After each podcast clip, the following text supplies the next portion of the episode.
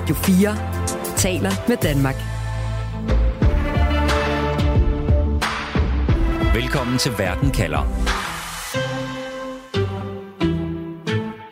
Den røde løber er rullet ud, og der bliver delt ud af smil og venlige håndtryk. Putin har inviteret sine afrikanske kollegaer til topmøde i St. Petersborg, og Putin selv Ja, han er på charmeoffensiv. For at bevise, at det langt fra er hele verden, der har vendt Rusland ryggen på trods af Putins invasionskrig i Ukraine, og på trods af vestens forsøg på at samle verden i opposition til Putins ambitioner om øget indflydelse. Men hvorfor drager afrikanske lande til Rusland for at trykke Putins hånd? Det skal det handle om i dag, hvor jeg spørger, hvad kan Afrika bruge Rusland til? Jeg hedder Stine Krohmann Dragsted. Velkommen til Verden kalder, programmet, hvor jeg stiller skarpt på et aktuelt spørgsmål om verden, og på en halv time giver dig svar. Du lytter til Radio 4. Det er nemlig ikke kun afrikanske ledere, der selv ser stort på demokratiet, eller som Putin bruger autokratiske metoder, som er kommet til topmøde i Rusland. Også lande med demokratisk valgte ledere som Senegal og Sydafrika er fløjet til St. Petersborg. Thomas Mandrup, Velkommen til Verden kalder. Tak for det. Du forsker i afrikansk politik og sikkerhedspolitik ved Forsvarsakademiet, og så er du også professor ved Stellenbosch University i Sydafrika. Thomas, det kan jo virke overraskende, at et liberalt demokrati som Sydafrika med gode relationer til Europa, gode relationer til USA, møder talstærkt op til topmødet. Det er jo ikke bare Sydafrikas udenrigsminister, øh, som har taget nordpå. Hun har også fået følgeskab af Sydafrikas præsident Ramaphosa, som trykker hånd med Putin. Hvad vil et land som Sydafrika have ud af at troppe op til Putins topmøde her? Øh, det, det man kan sige med det, det er jo, det dels har Sydafrika og specielt regeringspartiet ANC jo en lang øh, historie med, med, øh, med hvad hedder det, Rusland, øh, som går tilbage til, til før øh, afslutningen på apartheid, men det er den ene ting af det, men det vigtigste, kan man sige, det er lige nu her, at Sydafrika ser sig selv som en øh, leder i det globale syd, og det har været en agenda fra helt fra Mandelas tid, at man prøvede at gå ind og udfordre øh, det internationale system øh, og øh, prøvet at, ligesom, øh, at reformere de institutioner, som man har set som værende vestligt domineret, og som værende øh, ikke øh, i, i Afrikas interesse, eller de globale syds interesse. Og der har man skiftet øh, præsidenter og øh, udenrigsminister har spillet den her rolle. Øh, så Rusland bliver i den her sammenhæng set som, en, øh, som et, et værktøj i den, i den forbindelse, øh, som kan hjælpe øh, med at få den agenda på, på, på bordet og få Vesten til at tage den her agenda seriøst. Det er den ene side af det. Øh, den anden side er også, at, at øh, der er øh, økonomiske interesser. Rusland øh, øh, hvad hedder det, øh, hjælper med mange afrikanske lande, og herunder også Sydafrika, med, med, i forhold til, til med våbenhjælp og andre ting. Øh, og der kan, der kan Sydafrika øh, at have fordel af det. Og det er jo også for eksempel mine, minedrift, hvor vi har set, at mine, øh, minedrift i for eksempel i Northern Cape og andre steder er blevet overtaget af russiske oligarker, som har forbindelser til elementer inde i ANC.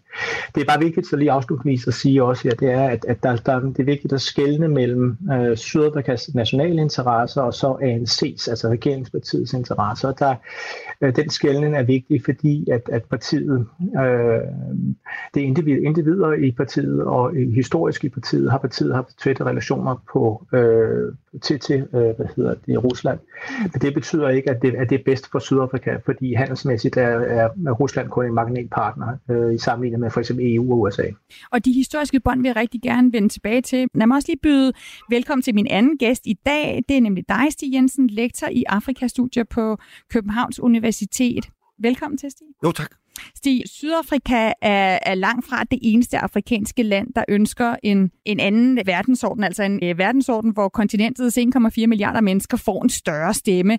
Hvad er det for helt konkrete ændringer, som Sydafrika og andre afrikanske lande kræver for i højere grad at gøre deres vægt gældende? Altså man kan sige, at de kræver forskellige ting, eller har et håb om forskellige forandringer.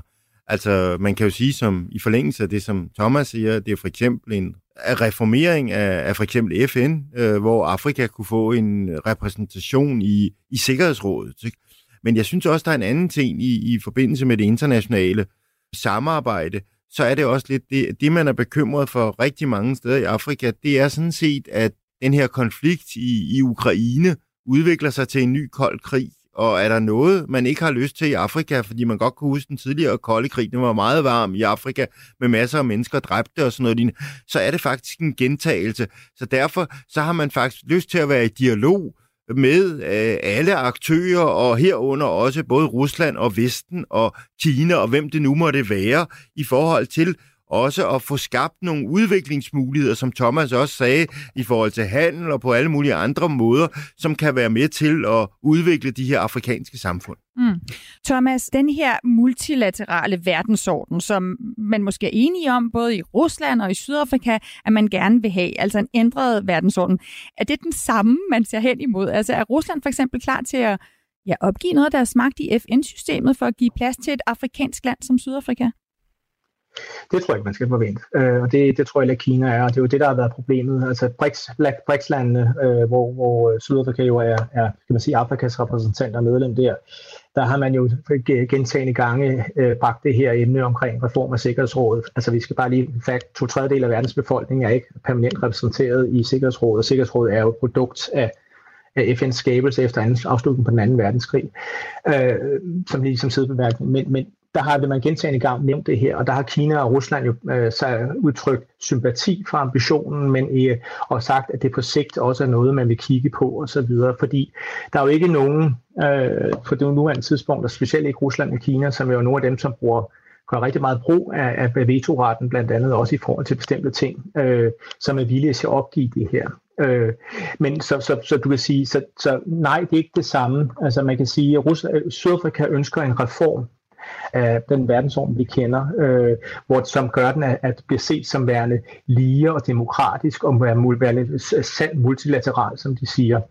Øh, når Rusland går ud, og Lavrov gjorde det jo her tidligere på måneden, da han var i Sydafrika øh, i forbindelse med BRICS øh, udenrigsministermøde, så, så sagde han jo også det her med, at det støttede man også. Men det man kan sige, det er, at det Rusland, Kina og også Indien i den her sammenhæng støtter, det er jo at gå tilbage til de principper, øh, om, øh, som FN oprindeligt var baseret på om ikke-indblanding. Så alt det her med R2P, altså Responsibility to Protect, øh, og øh, International Criminal Court, og de her ting om de her liberale værdier, som er kommet øh, i, i de sidste øh, 15-20 år, som Vesten har fået presset igennem, er man ikke villige med. Men der har Sydafrika jo været med en helt central spiller i at skabe de her principper, og man har også fået det indført i den afrikanske unions charter, så de her spiller, så nej, de er ikke enige, men de, de kan bruge hinanden øh, politisk. Godt, så lad mig lige vende tilbage til Ruslands invasionskrig i Ukraine, hvor du siger, Stig, at der er jo også en interesse her i at sørge for, at, at det igen er en ny kold krig, som kan blive meget varm i Afrika. Den har jo allerede krigen fået konsekvenser, kæmpe konsekvenser for millioner af afrikanere fordi krigen har presset priser op, ikke mindst fødevarepriser, og den situation den er kun blevet værre nu, hvor Putin har trukket stikket på den aftale, som ellers har sikret, at Ukraine kunne få sejlet sine mange, mange tons korn ud af Sortehavet til glæde blandt andet for mange afrikanske lande. Stig Jensen, hvad er strategien fra de afrikanske lande, som nu mangler korn til at brødføde deres befolkninger på grund af Putins angrebskrig? Altså, at få Putin til at løse et problem, han selv har skabt, ved for eksempel at få mere russisk korn? Jeg, jeg tror helt sikkert, at øh, der er nogle af de her landes ledere, som vil bruge det til også at, at presse Putin. Og, og, og Putin tror jeg også faktisk er lidt glad for at kunne blive presset i forhold til det her, fordi det, som Putin rigtig gerne vil, vil gøre igen for at løse nogle problemer, han selv har skabt, det er at skabe nogle bilaterale aftaler med nogle af de her afrikanske lande, hvor de ligesom siger, okay, jamen så leverer vi noget af det her korn, eller hvad det ellers måtte være, spiseolie eller, eller andre ting, som man ellers kan sige, der er vigtige øh, i forhold til at brødføde befolkninger i Afrika. Det kan man sige, at, at Putin vil elske at komme i den her situation, hvor han ligesom kan se sig selv som problemkluseren og Afrikas ven øh, med nogle problemer igen, som han langt hen ad vejen selv har været med til at skabe. Mm. For en del af de afrikanske lande der er, og ledere, der er mødt op til topmødet med Putin i dag, der handler det er altså ikke bare om kampen for en ny verdensorden eller om korneksport, det handler også om krudt og kugler, der kan hjælpe dem med at blive på posten som leder af deres land. Du lytter til Verden kalder på Radio 4.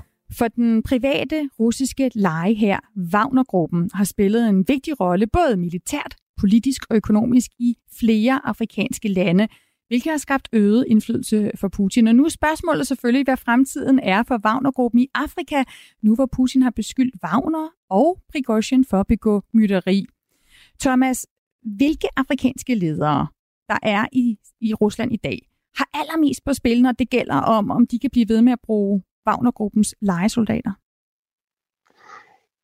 Jamen, du kan sige, at de lande, som er enormt sårbare, det er jo specielt Centralafrikansk Republik, øh, det er Mali, det er Libyen, som jo, altså, og der kan vi sige, Libyen, der er det jo oprørslederen, øh, som får hjælp fra Wagner, ikke? Men, men i de her lande, som er helt centrale, så har der jo været de her ting, øh, som er diskuteret, i hvor høj grad har Wagner været involveret i det kup, der har været i, i Sudan. Der er også noget der, ikke? Men, men du kan sige, at de her lande, de her kupmager, som har lagt deres, hele deres billet øh, og hele deres politiske, øh, så bliver, der bliver Wagnergruppen og Rusland, altså der skal man tænke, at man skal ikke skelne med Wagnergruppen og Rusland her, fordi det er, det er en russisk proxy, vil jeg være meget firkantet at sige, ikke? men og, og der kan man sige, at der bliver de en garant for deres sikkerhed.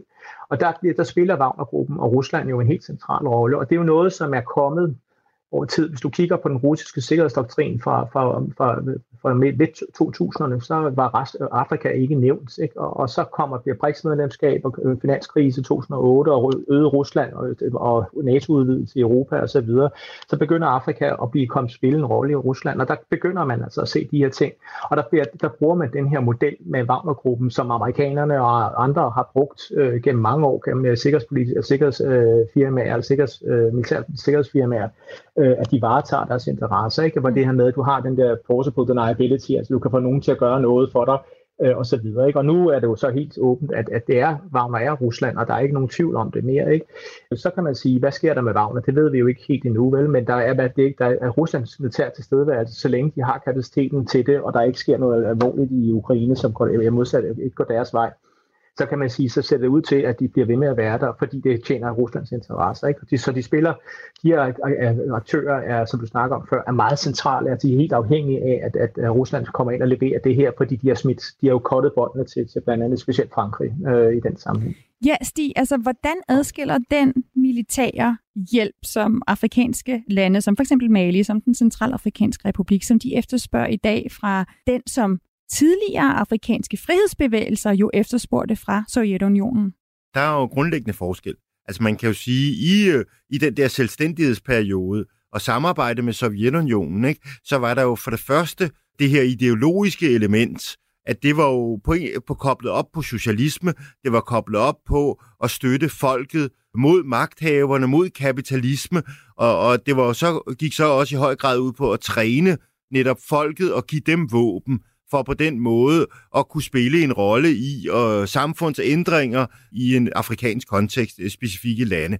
Det man ser nu er jo grundlæggende anderledes. Det er, at det som vi ser øh, Rusland gør med Wagnergruppen, det er, at den, den støtter sådan set autoritære ledere, som jo ikke har noget som helst ideologisk projekt, men hvor det er et spørgsmål om, at de skal holde sig ved magten, og samtidig har Rusland nogle interesser i forhold til udnyttelse af naturressourcer og markeder for forskellige ting her.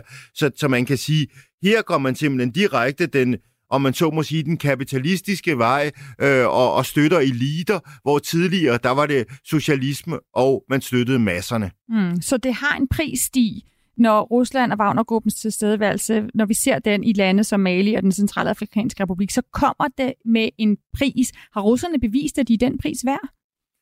Det tror jeg, man skal spørge forskellige om her, fordi jeg tror, jeg tror hvis du spørger nogle af de her ledere her, jamen så, øh, så synes de, det er det værd, fordi de selv kan i, i et vist omfang øh, bestemme og, og, og betale de her, hvor de jo lidt føler, at den pris, de måtte betale med, med for eksempel franskmændene, det var, at franskmændene bestalte alt, ikke? Så, så man kan sige, den pris på den korte bane i, hvor de, hvor de ligesom har en oplevelse af, af øget suverænitet og selvbestemmelse for eliten, øh, den, den synes de sikkert meget godt om. Jeg tror, hvis vi, hvis vi ser på de brede masser, og i det hele tid på et længere perspektiv, så tvivler jeg stærkt på, at, at det her samarbejde og det her projekt øh, med Rusland og Wagnergruppen øh, kan bære hjem. Ja, fordi Thomas, man kunne sige, at det er jo med, med mennesker i Afrika, som det er over hele verden. Altså først og fremmest er man opmærksom på, at der kan komme forandringer, som skaber bedre levevilkår. Hvor meget har Putin at prale med, når det gælder at skabe forandringer, som gør folks liv bedre, og bliver han overhovedet målt på det Nej, altså det er det, altså man, man kan sige, det der var også, det var jo, at det, det første ruslandske Afrika Summit i Sochi i 2019, ikke, der kom man jo med en masse løfter om, om handel og, og bistand. Han lovede investeringer op til, øh, med handel op 40 milliarder dollars og så videre. Det er, og fra de 15 eller meget det var øh, på det tidspunkt, og det er stort set ikke steget. Så han er jo ikke leveret på den del af det. Og så kan man sige, for at lige komme tilbage til den der pointe som omkring Wagner, som jeg synes er meget vigtig, og som Stig også nævner, det er jo det her med, at, at øh, Wagners succes handler om, at de kan, de kan hjælpe eliterne med at holde sig ved magten. Og der kan du sige, at Ruslands forhold til Afrika er nyere, fordi man har været væk siden den kolde krig, øh, end, end det for eksempel det Vesten har haft på grund af den koloniale fortid og så videre. Men det er, trans, det er transaktionelt, det vil sige, det, det handler om noget for noget. Rusland får noget igen ved at levere sikkerhed for de øh, snævre eliter, der ofte bare er i, i hovedstederne og har deres interesser, og det brede massers interesser er man sådan set ikke interesseret i. Den store forskel på den russiske militære assistance, og også skal rent militært set, hvis man lige skal nævne den, øh, i forhold til det, der skete under den kolde krig, og det, der sker nu, det er jo, at, at, under kolde krig var det jo instruktør og træning til vis grad også, øh, med, specielt med, med øh, østtyskerne og kubanerne i visse steder, ikke? men der var det også kampstøtte. Men, men du kan sige, i virkeligheden, det der sker nu, det er jo, at Wagner-gruppen har gået ind og overtaget de, de funktioner i de uh, counterinsurgency-operationer eller counterterrorism-operationer, alt efter, hvordan vi definerer dem, mm. uh, som, som, som franskmændene har været inde at tage, så de går ind og laver kampene osv., og, så videre. og så har de ikke de samme forkvabelser og regler og menneskerettigheder og, og alt muligt andet, som vi uh, som Vesten jo ofte har hængende over hovedet, når vi går ind og laver de operationer, som jo er en god ting, kan man sige, ikke? men det har, det har de ikke, og derfor bliver det jo et nyttigt værktøj til at holde for de her eliter til at holde sig med magten. Godt, jeg kunne godt tænke mig lige at kigge på, hvordan vi overhovedet vurderer, hvad det her møde bringer mellem Rusland og Afrika. Altså om vi nogle gange også kommer til at kigge på sådan et møde gennem sådan nogle stormagtspolitiske briller, og ikke helt forstår, hvad det er for nogle motiver fra Afrikas side, der er på spil. Radio 4 taler med Danmark. Stig Jensen, øh, der har allerede været vestlige diplomater ude i dag og sige, at der er jo slet ikke så mange statsledere til stede i St. Petersborg, som der var for fire år siden i ferieparadiset Sochi i, i Rusland, da der var topmøde sidst, hvor Putin inviterede. Øhm, og at det er et nederlag for Putin, at det viser, at han ikke har den samme grad af støtte, og det blandt andet handler om, om krigen i Ukraine.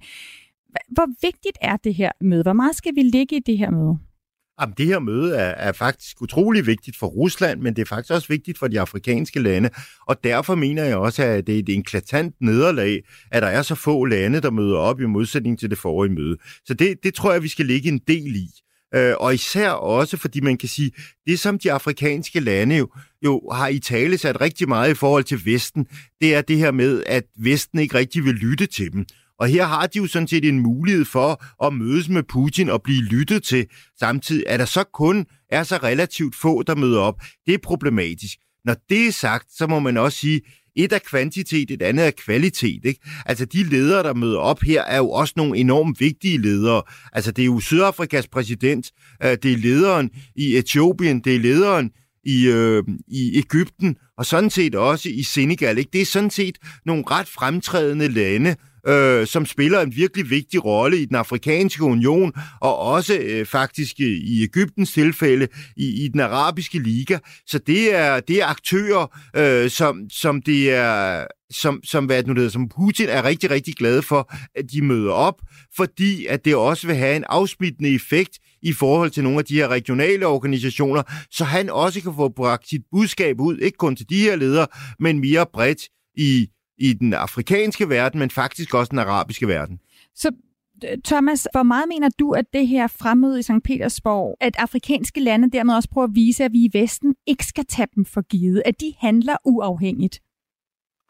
Jamen altså, de er, mange af dem er jo alliancefri. Øh, øh, og, det, det, og det understreger det her jo også. Ikke? Og de siger, at det her det er vores interesse. Øh, og det understreger også, at og det er jo det, som, som, som Rusland får få ud af det, det er jo, at de giver en eller anden form for legitimitet. Men det gør jo også, at, at de kan sige, vi gør det, der er vores interesse. Så kan vi altid diskutere, når, når 49 lande møder op, øh, ud af 55, 55 56, eller en 54 55, øh, og af 17 statsledere, og som Stig siger, de her centrale, også Uganda kan man også nævne, ikke, som, som møder også op, ikke, øh, af centrale aktører, så understreger det jo også, at, at øh, Afrika, de kigger på de muligheder, de interesser, de, de, de spil, de kan have, og de bruger det her som en bargaining chip i forhold til Vesten, og, siger, og det har vi jo allerede set. Altså, jeg, jeg kan nævne, at jeg var på topmødet op i, Kvar-initiativet, som er de der otte lande, der kæmper mod terrorister og Mali og de der lande osv. Der var EU jo, og det var i november sidste år, der var EU lige pludselig helt andre toner, man hører fra EU omkring, at vi vil bare samarbejde, og der er ikke nogen konditionaliteter mere, vi skal bare, hvad, hvad er I brug for osv. Så,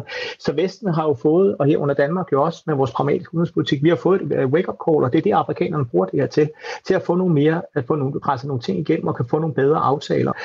Og så kan man sige, at det er et nederlag, at, at øh, kun halvt så mange statsledere møder op, øh, måske, øh, men stadigvæk 49 lande er repræsenteret med relativt højtstående repræsentanter. Mm. Det, det skal vi også tage med.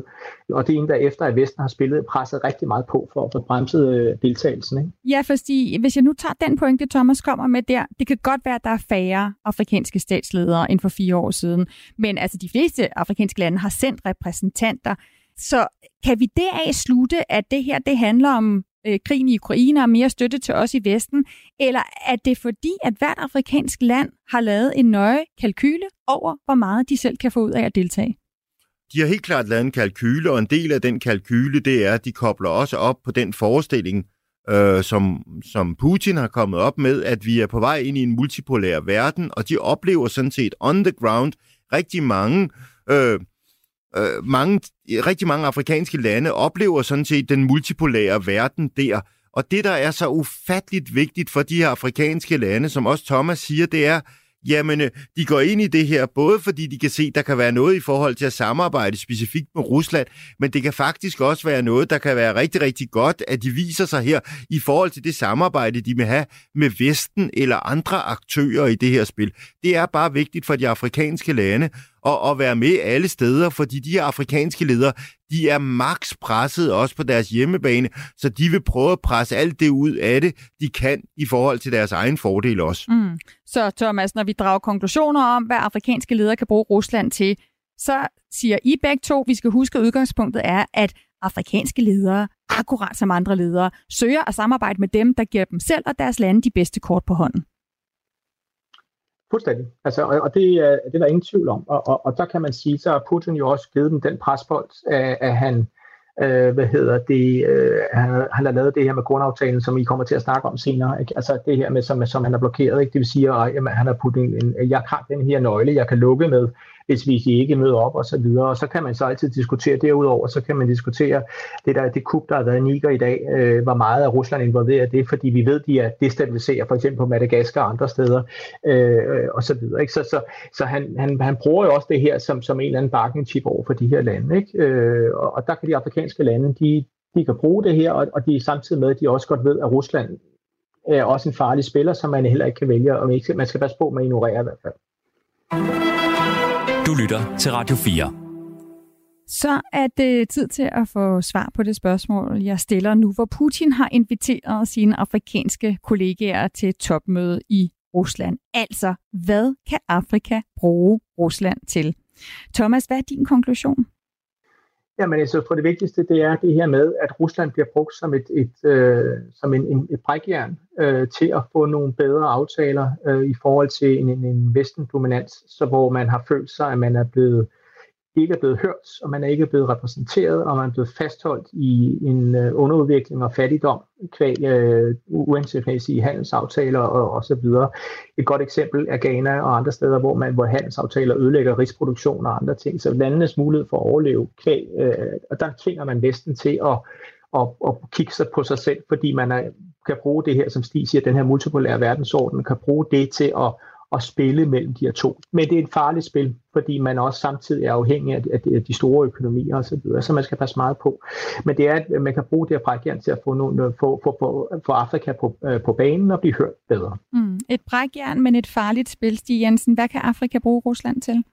Jamen, øh, de kan bruge dem til dialog, de kan bruge dem til samarbejde, men jeg synes sådan set også, at noget af det, vi ikke har snakket om, det er jo også det afrikanske initiativ til rent faktisk at skabe en dialog mellem Rusland og Ukraine øh, i forhold til afslutning af krigen. Det er også en måde på, at Afrika vil måske også gerne den vej igennem prøve at spille en mere central rolle internationalt og vise, at vi er en spiller på mange forskellige scener. Selvfølgelig har vi vores egne interesser, men vi kan også gøre noget her, fordi vi faktisk har nogle kontakter og dermed kan skabe nogle dialoger, som er helt anderledes end en række andre aktører. Altså at man geopolitisk simpelthen også er en spiller, nu man skal regne med. Ja, og det tror jeg faktisk er meget vigtigt, at vi ser det i øjnene, også ser mulighederne i det, så vi ikke bare, øh, hvad det nu det hedder, siger, når, når, når afrikanske lande øh, laver det her initiativ i forhold til krigen i Ukraine, at vi ikke bare siger, at det er ikke vigtigt. Det er faktisk enormt vigtigt, fordi at det der med, at vi har en dialog mellem hinanden, og på den måde kan skabe fred i verden, det er utrolig vigtigt, set i et globalt perspektiv. Tusind tak for den vurdering, Stig Jensen. Velkommen. Altså lektor i Afrikastudiet på Københavns Universitet. Også tusind tak til dig, Thomas Mandrup. Det var så lidt. Forsker i afrikansk politik og sikkerhedspolitik ved Forsvarsakademiet og professor ved Stellenbosch University i Sydafrika. Og uanset hvad der sker, så kan du få svar på et afgørende spørgsmål lige her i Verden kalder med mig, Stine Krohmann Dragsted. Det er mandag og torsdag. Du kan lytte til programmet live, og du kan altid finde os som podcast lige når du vil. Du har lyttet til en podcast fra Radio 4. Find flere episoder i vores app, eller der, hvor du lytter til podcast.